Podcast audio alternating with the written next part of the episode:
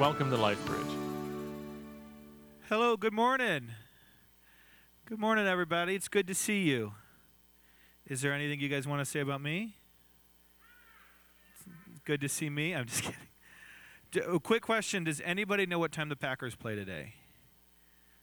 So that joke bombed at first service, and I just doubled down, and uh, it didn't go well this time either. Yes. I'm a huge Packer fan, so I'm not, I'm teasing from the inside, so uh, which is broken. I'm, I'm broken on the inside.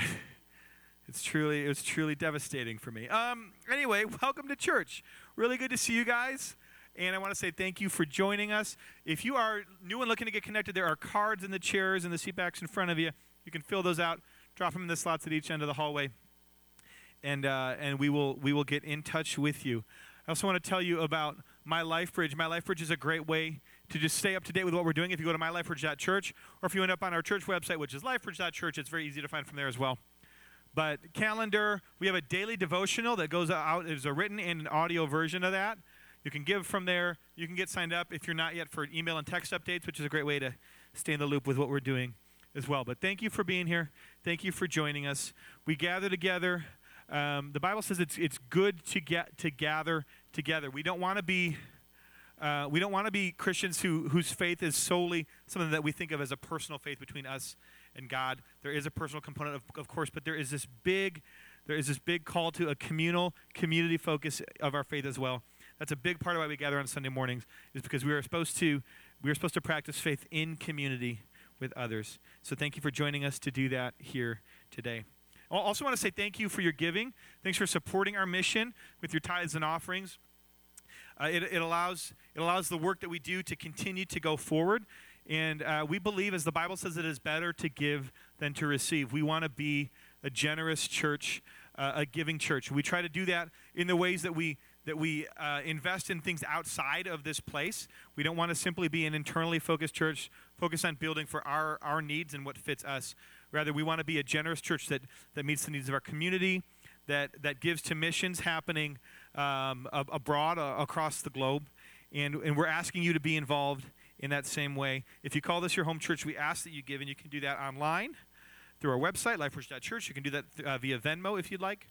We also have giving boxes on each end of the hallway for, for cash and check.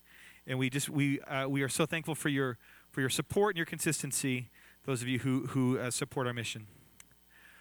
With that, I'm going to talk just briefly. We, we've been talking all since September. We've been talking about this vision that we have for kind of this school year, which we're calling "All In, All Together," which is the idea that that we want to be we want to be a church that does things together. We don't want to simply be a church where where we come on Sundays and everyone sits and you sit in the same spot every week, right? And you have your you have your routine that's for you, and you worship, and then you leave. But we want we want our community and the things that we do together to go to go far beyond uh, that and we, we're focusing on three things this year. First is belonging together, the idea that we want to find true belonging in our church. We don't want it to simply be a place we go because, because the Sunday service fits our, our preferences or something of that nature. We want to find true belonging from our church community.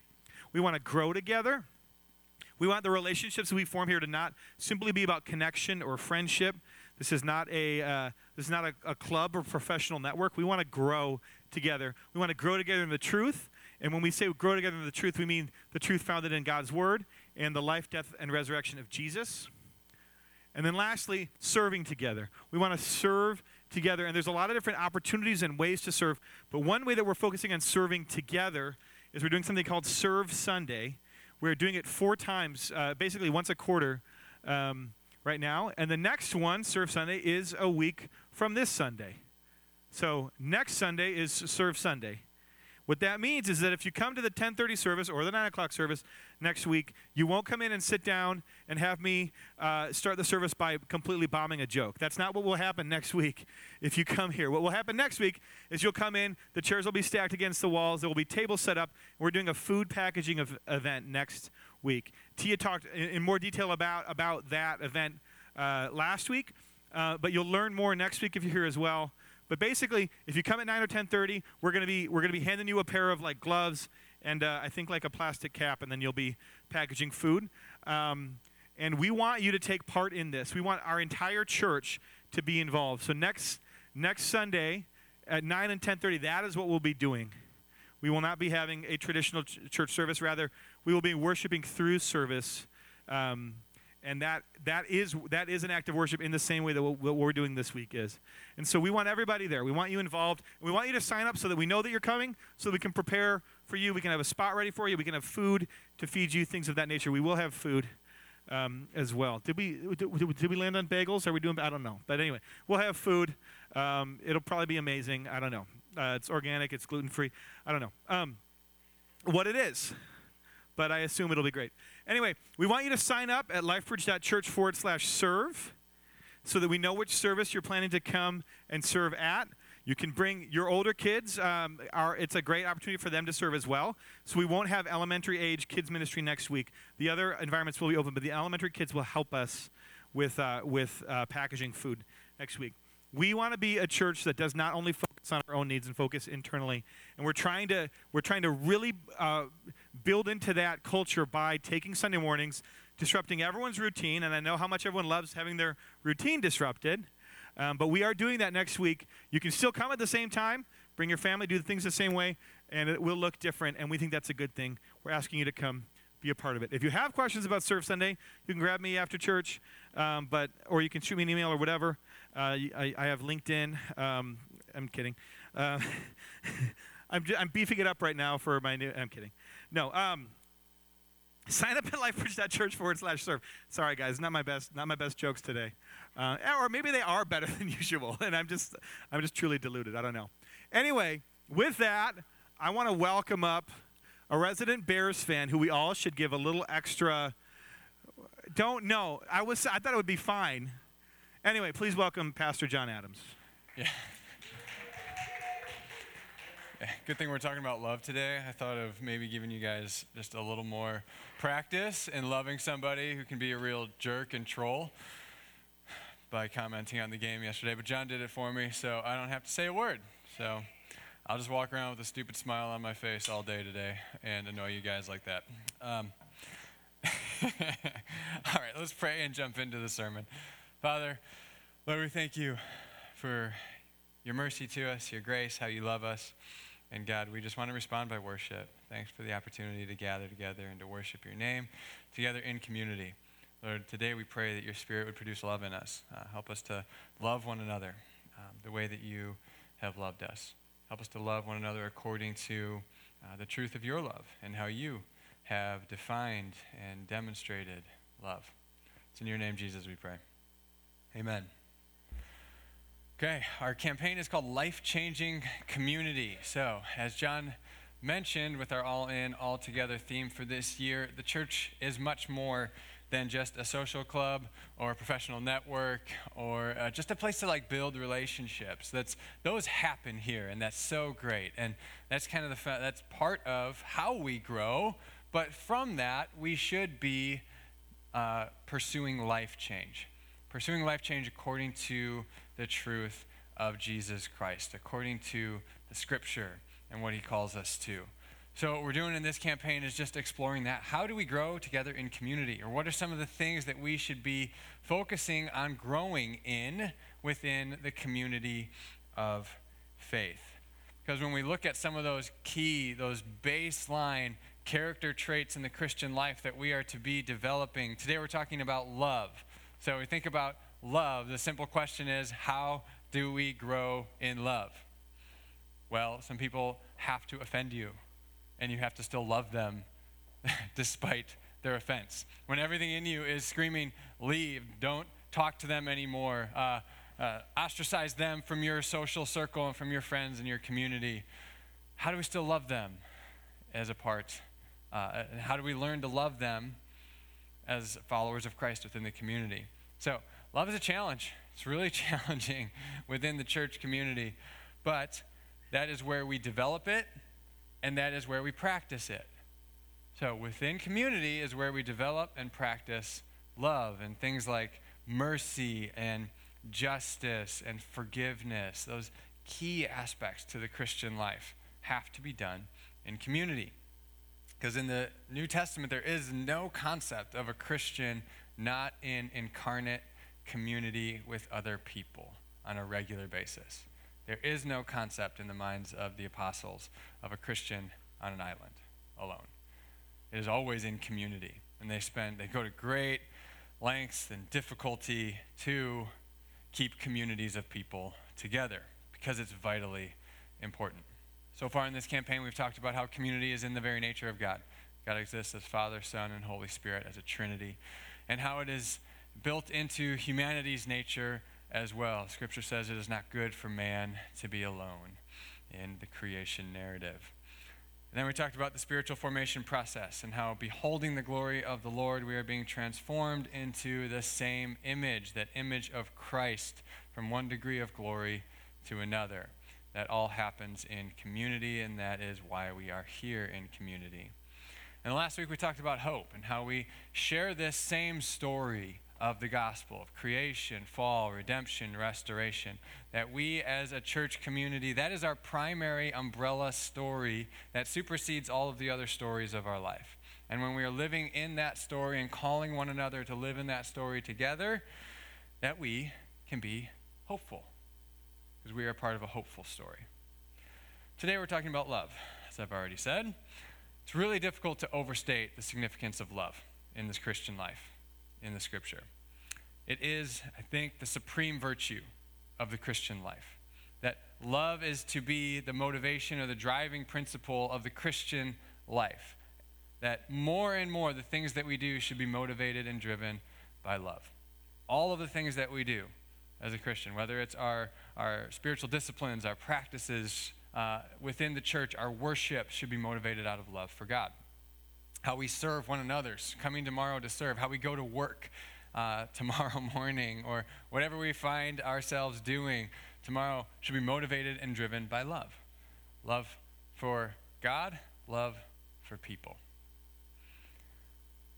Scripture says it all over. I'm just going to blast us with a few uh, scripture verses here to just emphasize the importance of love and how it is central to the Christian life. Now, discipleship is simply growing in love.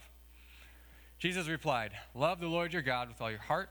Uh, this is, he was asked what the greatest commandment is, and his reply is, Love the Lord your God with all your heart, with all your soul, with all your mind. He was only asked for one, he gives two. That is the first and greatest command, commandment. The second is like it love your neighbor as yourself. All the law and the prophets hang on these two commandments. Okay, what's the verb in both of those? Love, right? You guys are like, verb? I don't want to go back to grammar class. What are we talking about here? Love is the verb of both of them. So, love is the driving principle of the greatest two commandments in the Christian life. Scot McKnight calls this the Jesus Creed. So, creeds are just attempts at uh, simplifying Christian doctrine. And there are a lot of good creeds throughout the history of the church that simplify what we believe as followers of Jesus. And, and, he calls this the Jesus Creed because this is the, the teachings of Jesus simplified, like boiled down to two commandments love God, love people. In John 13, in Jesus' farewell discourse, before he, uh, before he goes to the cross, his death and resurrection, he says, A new command I give to you. He's talking to his disciples love one another. As I have loved you, so you must love one another. This command is not new in the sense that love one another wasn't in the Old Testament, but it's new in that He is now the model for it. As I have loved you, so you must love one another. By this, everyone will know that you are my disciples if you love one another. So, what is to be the defining characteristic of the Christian community? Everybody? Love. love. By this you will know that you are my disciples if you love one another. That challenges even our concept of what is the Christian community now. Because I think if someone were to ask you uh, on Wednesday, when you're just going about your day, what is the defining marker of the Christian community? Think about what you would say in that moment. I don't know that love would come to mind first of all, for me, oftentimes as well, even. But love is to be the defining characteristic of the Christian community to the world around us. That's a challenge because it often is not, right? If I were to ask people on the street who don't attend church, what would they say is the defining characteristic of the Christian community? And that then is a challenge for us to live up to our own standards, right? 1 Corinthians 13, famous love chapter where the Apostle Paul, you've probably heard this read at weddings. If I speak in the tongues of men or of angels but do not have love, I am only a resounding gong or a clanging cymbal. If I have the gift of prophecy and can fathom all mysteries and all knowledge, and if I have a faith that can move mountains but do not have love, I am nothing. Paul says it so strongly here. So if I am demonstrating all of these awesome spiritual gifts, the Spirit of God working within me, but I don't, I'm not doing those out of love, he's just a, a gong or a clanging cymbal. Apparently, we're going to have a gong here next week for when we finish packaging up a box. We can whack the gong, right? You guys can imagine that that's me if I'm speaking without love.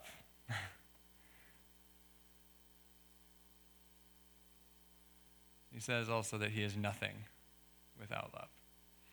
If I give all I possess to the poor, super generous, and give over my body to hardship, he suffers for the gospel that I may boast, but I do not have love, I gain nothing.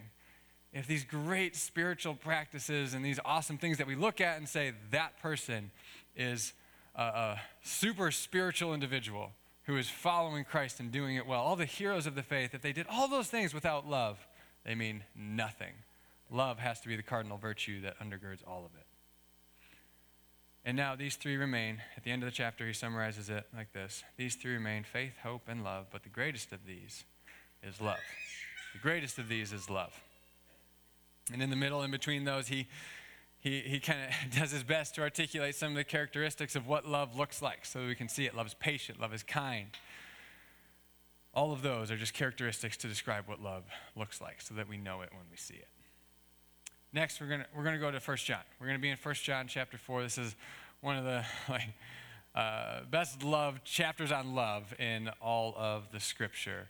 First uh, John, the Apostle John, is writing to the churches in Asia Minor, likely a bunch of house churches in what is present day Turkey. This, this book, it reads much more like a sermon than it does a letter. So the logic doesn't really flow like Paul's letters, where it's like uh, very logical, very reasonable, for, because of this, because of this, now this. Like, those ideas are all built on each other. This is just kind of like a jumbled kind of themes, just repeated time and time and time again of light and love. Okay? The whole book is based on these two principles that, that John says that God is light and God is love. God is light and God is love. God is light in that uh, God, in God is truth. In God is revelation of what is true and what is real. And in God is holiness and purity and how we should live our lives based on the words of God. and then he says that God's love. We're going to unpack that today. But he's largely writing to them, this is important. He's largely writing to these churches to help them discern who is in the faith and who is not. Okay, so that should kind of be how we're reading this, is helping us discern are we in the faith or are we not? and, and helping us discern and know who we should be listening to. Okay, there's been a huge movement within the church where we tend to uh, platform individuals who give them global platforms who their platform is more based on their effectiveness in speaking or teaching. They're such a gifted communicator. Look at the size of the church they built, the administrative ability that they have. And so, how could they possibly be wrong? So, I'm going to listen to them but now, then, as you kind of get into their inner life and over years and decades of ministry, you see that their life was not lived as a life of love. And so, for us as Christians who are taking John's words seriously here, we should be looking at the life of love of an individual for how much authority we give them in our lives. He's largely writing to them to help them discern who is in the faith and who is not. Dear friends, let us love one another, for love comes from God. Everyone who loves has been born of God and knows God. Okay, so again, he's helping them discern who's in the faith and who isn't. So if you are a person who loves, and he's going to define love in just a minute. So if you're like a macho man's man and you're like, ooh, we're talking about love today, so boring. And you have in mind this like like romantic comedy love, not what John's talking about. Okay, get that love out of your mind. That's not what he's talking about. So hang with me, we'll define it. Everyone who loves has been born of God and knows God. So he says, if you're living a life of love, then you are a child of God and you know God in the sense that you have this relationship with God. Relationship is such a good word to describe uh, how we should relate to God. It's this concept of knowing God, of being close to Him, and, and this intimate relationship with Him. And if we're loving, that's evidence that yes, we are born of God, we're children of God, and that we know God, according to God's definition of love. Whoever does not love does not know God. It just says it in the negative, because God is love. what a strong statement right? God is love. That love is a essential characteristic of God and who he is. Theologians have argued that it is God, it is the cardinal virtue of God. That everything God does is rooted and based in his love. His judgment, his discipline, as well as his compassion and his mercy and his grace. It's all done because of God's love for us. Now, we must note too that we can't reverse these. Okay, you can't reverse love is God. Okay? Uh, uh, somebody just dropped off a book even this week. Uh, this is a co- common thing that spiritual spiritualists teach, like new spiritualists is kind of the idea.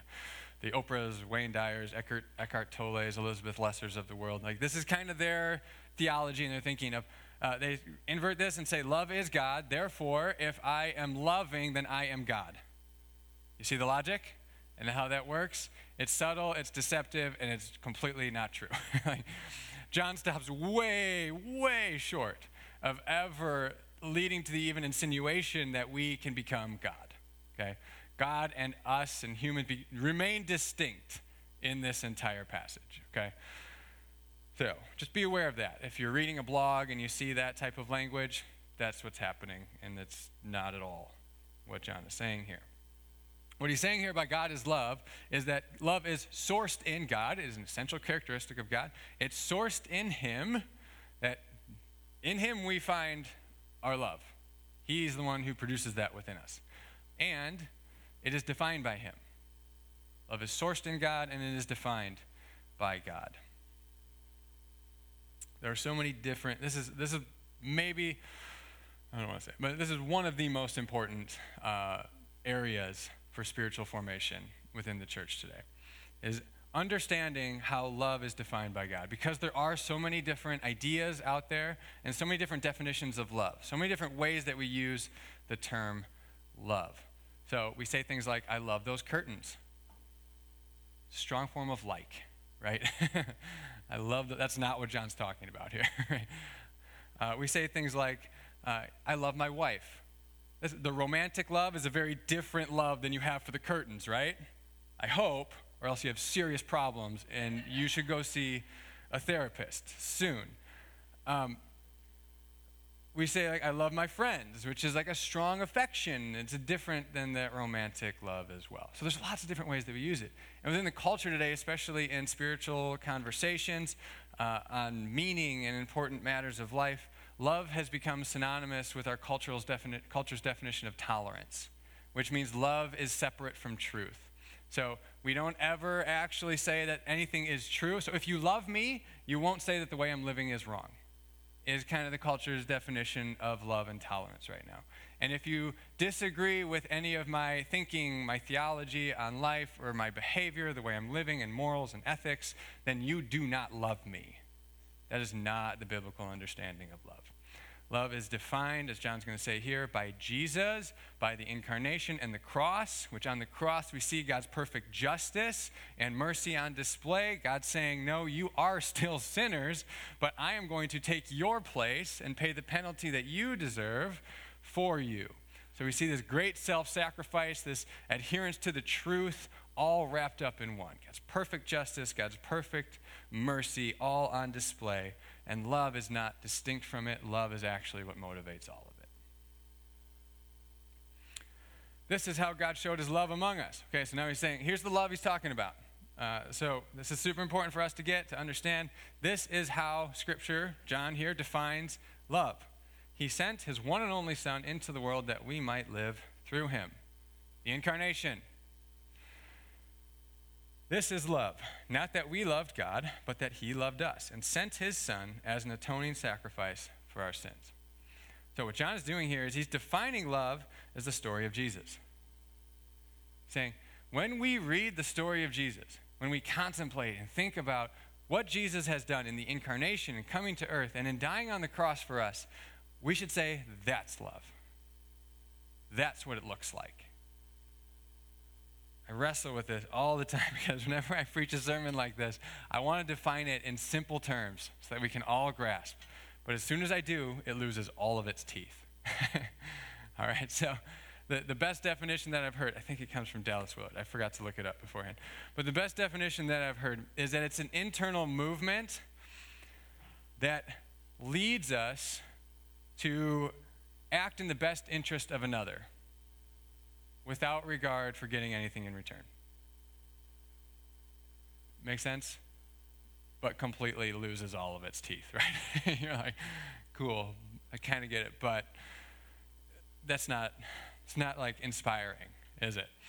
But when you read the life of Jesus and you see the incarnation and his humility in coming and being born as a baby, and not just being born, but being born as a poor, into a poor family, in a stable, in Bethlehem, living a poor life. And then the cross, going to the cross and being willing to suffer humili- humiliation and physical pain and agony, social ostraciz- ostracization, all of it for us. That's love. His compassion for people. That's love. So when we read the story of Jesus, that's where we see love. And so when we see what Jesus has done, when we see one another living and acting like Jesus did, we can say, that's it. So that points us to the all important truth that we need to know the life of Jesus so well. So that when we see similar actions from others, we can say, that's it. I see it. I get it. Dear friends, even the word John uses here, dear, dear, friends, is beloved or loved ones. It's rooted in the same word for love. Since God so loved us, we also ought to love one another. So God is the, the paradigm. God's the one we should look at and say, this, since God did this for us, we should do that for one another. So again, we have to be so familiar with how God has loved us in Jesus that we can then give that same love to others. No one has ever seen God, but if we love one another, God lives in us and his love is made complete in us. John loves this idea of no one's seen God. So uh, we don't see God now in the same way that we, we did, like when Jesus was living and walking on the earth. We don't see the Father in that same sense. But when we love one another, we're seeing God at work within the believer. Okay, just like uh, beholding the glory of the Lord or being transformed in the same image from one degree of glory to another, and how uh, we all with unveiled face are doing so, we're seeing God at work within our brothers and sisters in Christ when we act in love. It's this beautiful promise that as God transforms us, that we see God at work within us.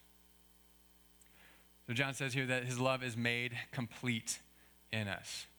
Some translations uh, translate this perfect. The, the word implies this uh, intended purpose or goal that is, is being driven towards. So, so God is at work within you to make his love complete in you. That's a crazy idea, right? that is spiritual formation.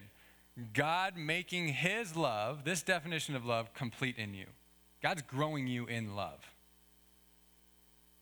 And if you notice, the is made complete is, is passive. So that means it is something that is being done to you, and it is God who is working in you to make his love complete in you.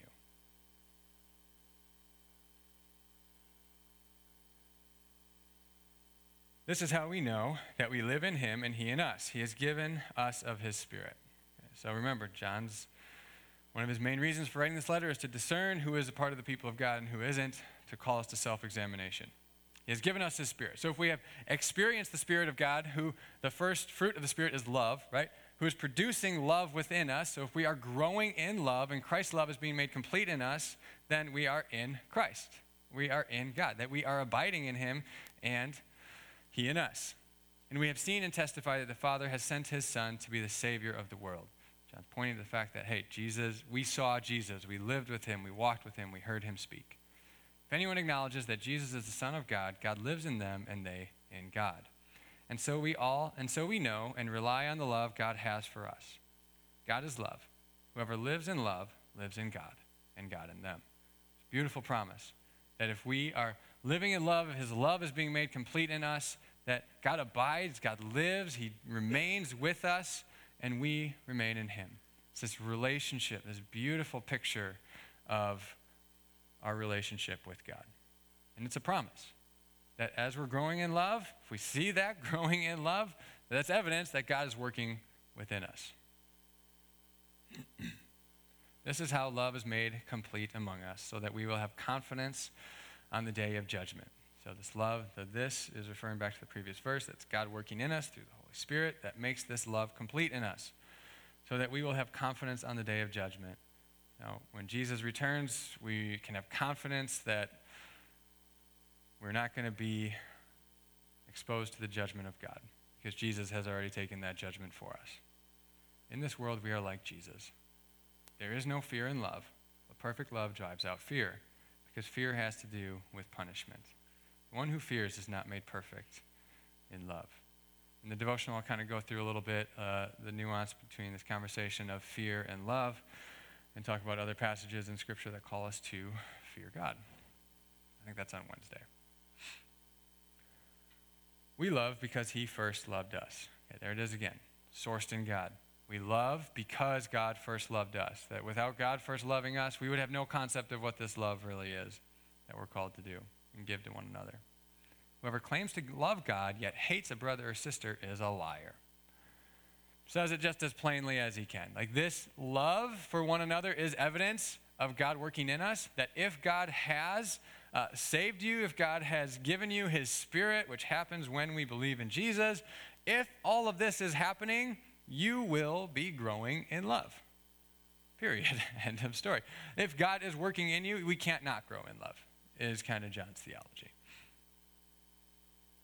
So if you say, if you claim to love God, but you hate your brother or sister, you're lying.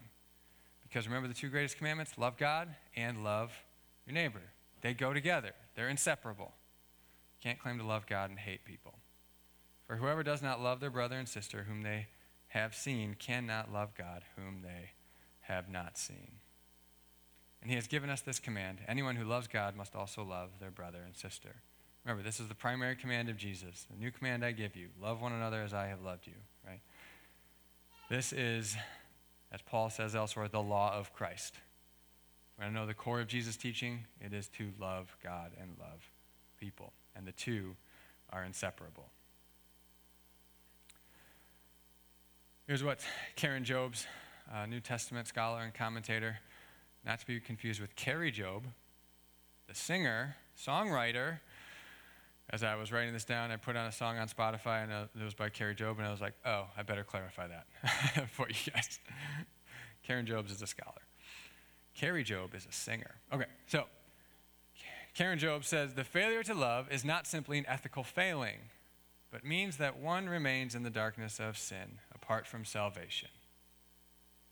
Those who fail to love are outside the Christian community and have no truthful testimony of God, for they have tr- no true knowledge of God. Personal knowledge of God and love for others, as God defines it, are inseparable. John's exhortation thereby implicitly demands self examination. Band, you guys can come and get set up. I don't think she says it too strongly. That's how strongly John says it. That this, when we self examine our heart in our life, if we don't find us growing in the love of God, it's not to say that we don't fail from time to time, that we don't act in unloving ways from time to time. But big picture, if we don't see God's love growing in us and in our hearts, if our hearts are not being softened to love one another more, even our enemies, even the people that we don't that are just difficult to get along with, right? Even if we don't see that, then it's cause for self if you go back to the beginning and say, Am I truly a part of the people of God? Have I confessed Jesus as my Lord and Savior? Have I surrendered my life to Him? Am I experiencing the Holy Spirit living in me? Am I praying for the Holy Spirit to work in me? Because the church is a community where the love of God is growing and being made complete in us. John says it very just matter of factly. If you are a part of the people of God, God's love will be made complete within you. So, this is a promise that we have, and also a challenge to live up to God's standard of love. Let's pray. Lord, we thank you for your word that reveals truth to us that, God, you are light. And Lord, I pray that you would inspire us and move in our hearts through your Holy Spirit to love one another as you've defined love, that you would give us more and more of your love for each other. In Jesus' name we pray. Amen. While we're singing, if you guys need prayer, I'll be in the back. Please come and pray with me.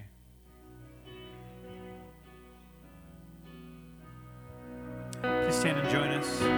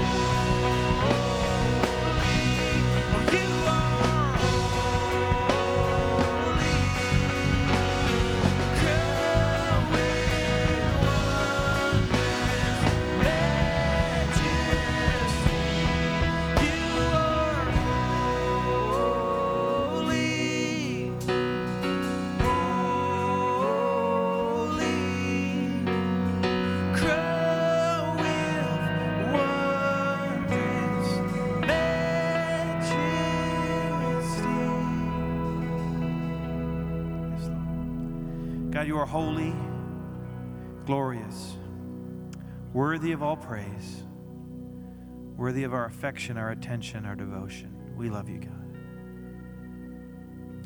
I count on one thing the same God who never fails will not fail me now.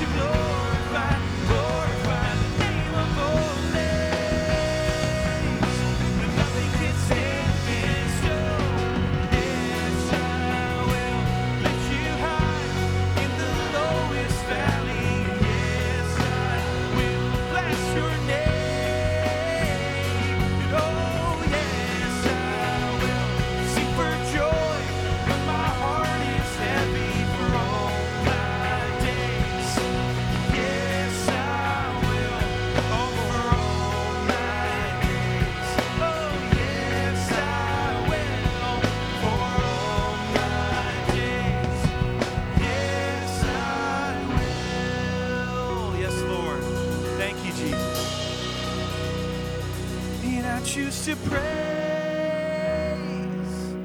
to glorify, glorify the name of all names that nothing can stand against.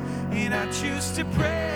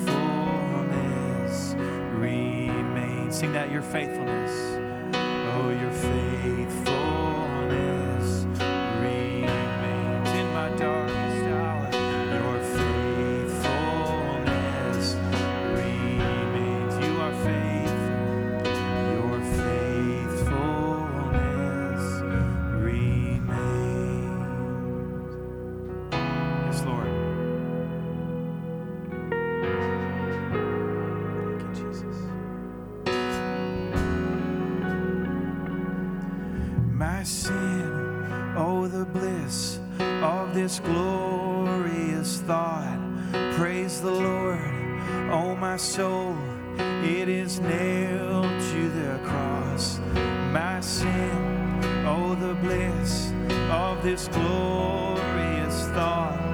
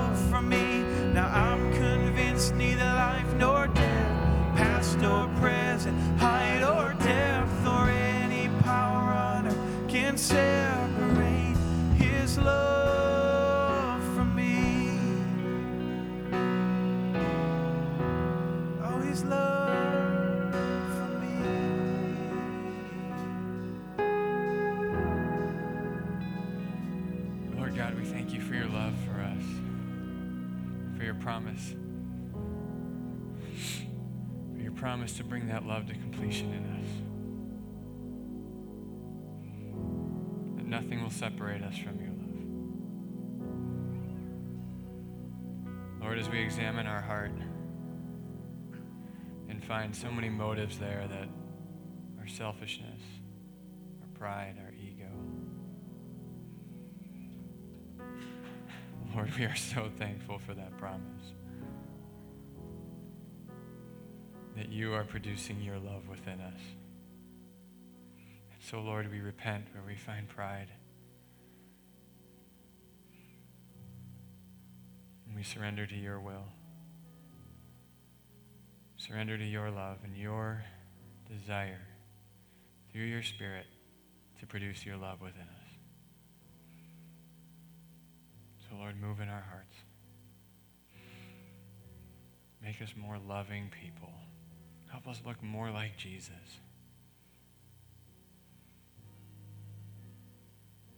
May the, your love be how we are known. It's in your name we pray. Amen. You guys can have a seat for a few moments.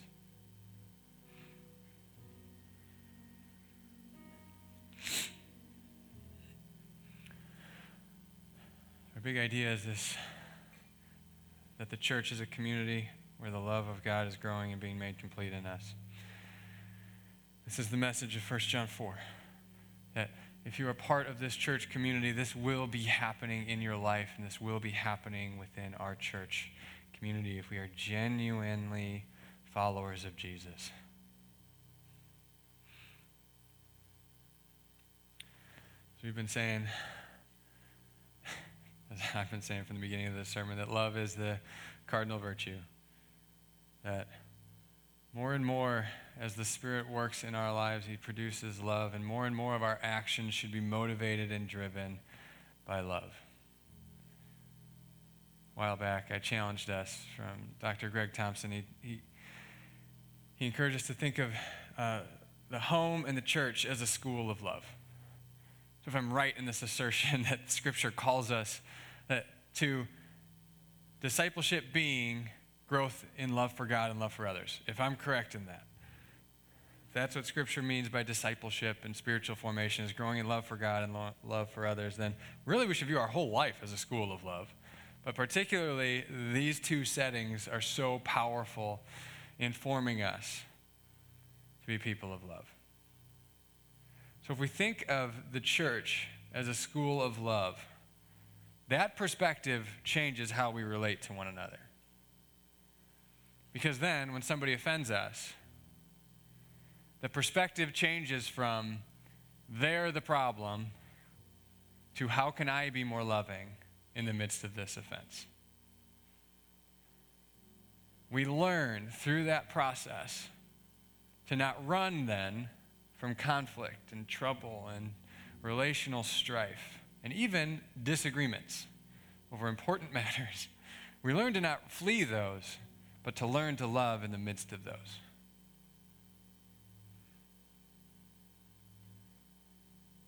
And that is the best thing that can happen to us, is to learn to love in the midst of difficult times, in disagreements and all of that stuff.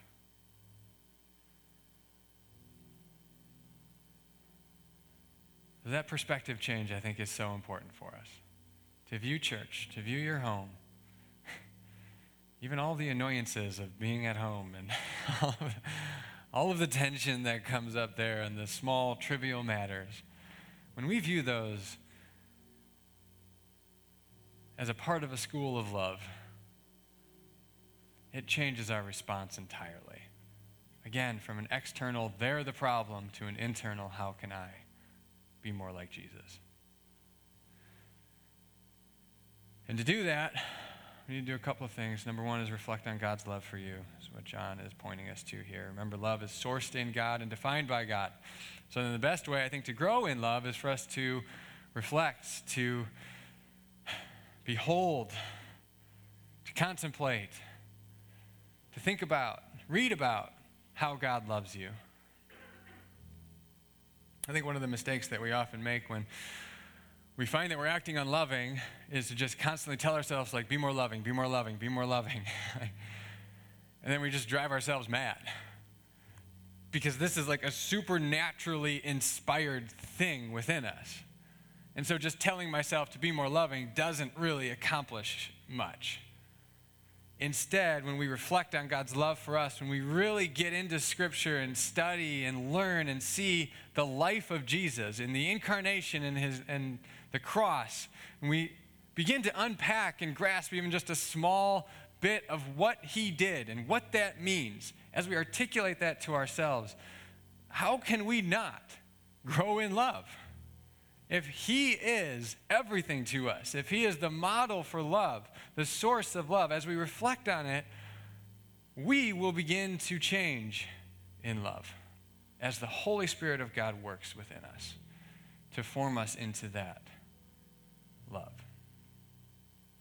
And so I think we need to do this more. We need to sit and reflect on the love of God that He has for us.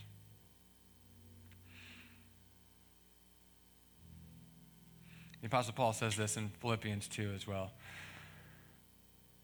where he's writing to the church in Philippi, encouraging them in the midst of their conflicts and tensions to look at Jesus again and have this mindset of Jesus. He says it if you have any encouragement from being united with Christ, any comfort from his love, any common sharing in the Spirit, any tenderness and compassion, make my joy complete by being like minded having the same love, being one in spirit and of one mind. Do nothing out of selfish ambition or vain conceit. Rather, in humility, value others above yourselves, not looking to your own interests, but each of you to the interests of others. In your relationships with one another, have the same mindset as Christ Jesus. Here again, he just constantly when there's tension, when there's fighting in the churches, the apostles say, Look at Jesus, look at Jesus, look at Jesus. Remember the life of Jesus and be inspired by him. Who, being in very nature God, did not consider equality with God something to be used to his own advantage. Rather, he made himself nothing by taking the very nature of a servant and being made in human likeness there it is, the incarnation, just as John talked about. And being found in appearance as a man, he humbled himself by becoming obedient to death, even death on a cross. And there's the cross. So we need to reflect on those more, to learn what love looks like, so that when we see it in us, we can identify it. When we see it in others, we can identify it. Because God is the definition of love in Jesus. And then next, we need to do some serious self examination. Have you seen that love being produced in you towards others? This is, this is a pretty uh, challenging exercise. If you've ever done this, you've explored and plunged the depths of your heart and say, Why do I do the things that I do? When you think about your week, why do I go to work? Why do I do the things that I do? Why do I say the things that I do? Why do I respond the way that I do to my spouse, to my kids, to my coworkers? Why do I do all of these things? It's scary. Because what we tend to find is a lot of pride and a lot of selfishness and a lot of ego. But the hope of what John is saying here is that God is producing his love within us. That it is not by your just willpower to say, I'm going to be more loving, but it is by a constant surrender to the work of the Holy Spirit in your life and contemplating how God has loved you, that He produces this love within you.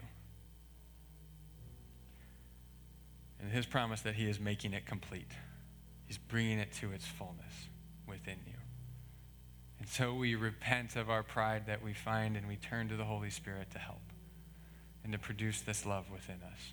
And He promises that He is making it complete within you. That is a great, hopeful message. Because if you regularly plunge the depths of your heart, we often don't like what we see. But the hope of the Christian life is that as we grow, more in Christ, more in community. We uncover all of that pride and that selfishness and that ego, and the Holy Spirit begins to transform our motives into love so that the things that we do come more from a place of love than any place else. So, what I want to invite you to do is just reflect on God's love for you. Reflect on your last year, two years, in the midst of all of the tension and relational stress within our nation and our communities and our families and our relationships. In that stress and tension, what has come out of you? Is it more love or is it more hate and anger and resentment? Just explore your heart and are you finding more love being produced there? Repent where you find pride and surrender it to God and pray for the Holy Spirit to produce His love within you. Just take a moment to do that right now.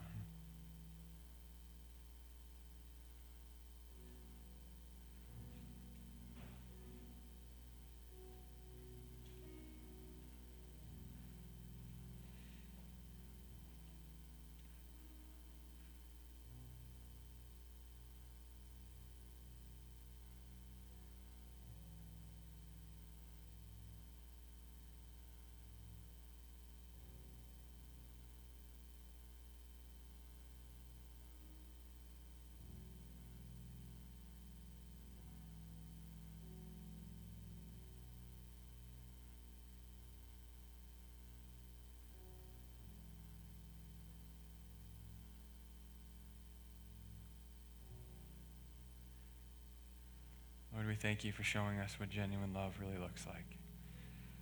In Jesus, in the incarnation, in the cross, his life, death, and resurrection.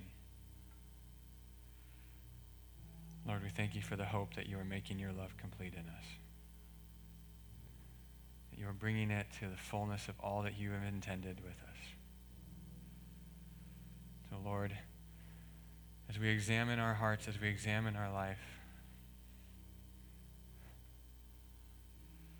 we pray, Lord, that you would replace our pride with love. That you would encourage our hearts and give us peace to know, Lord, that we see you at work within us.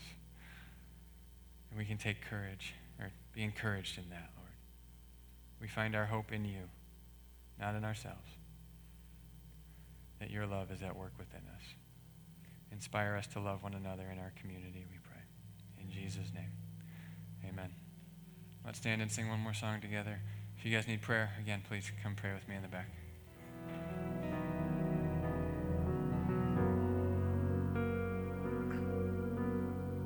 My hope is built on nothing less than Jesus' blood and righteousness.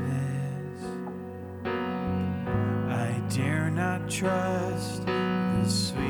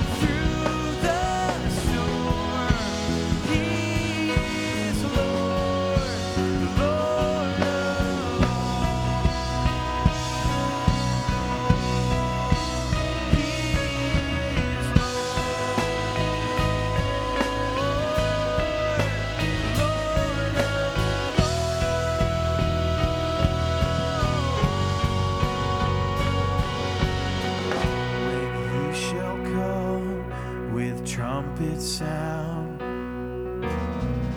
Oh, may I then in him be found, dressed in his righteousness alone, Fall and stand before the throne. Christ alone.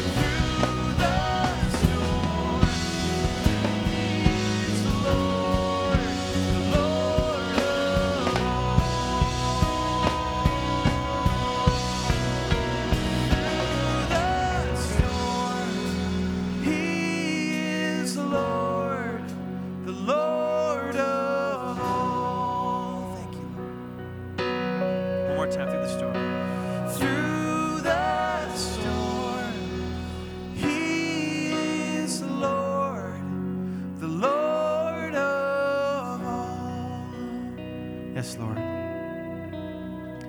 Thank you, Jesus. God, would you be the foundation of our love? Christ be the center of our lives, the foundation of our lives. Jesus, let the love that you've shown us, that you've lavished on us, change our hearts, change our lives to become more like you. That that love would transform us, that we would be continually finding more love and affection in ourselves, more to give, more patient, more patience and kindness and goodness, that those things would flow for, from us in increasing abundance, God. Because we are grounded on the one true source of real, genuine, perfect love. And that's you, God.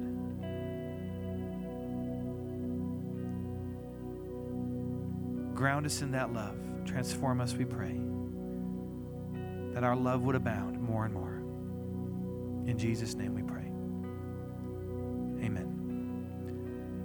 Thank you guys so much. I encourage you to get prayer if you need prayer. We hope you have a wonderful week. Thanks so much for worshiping with us.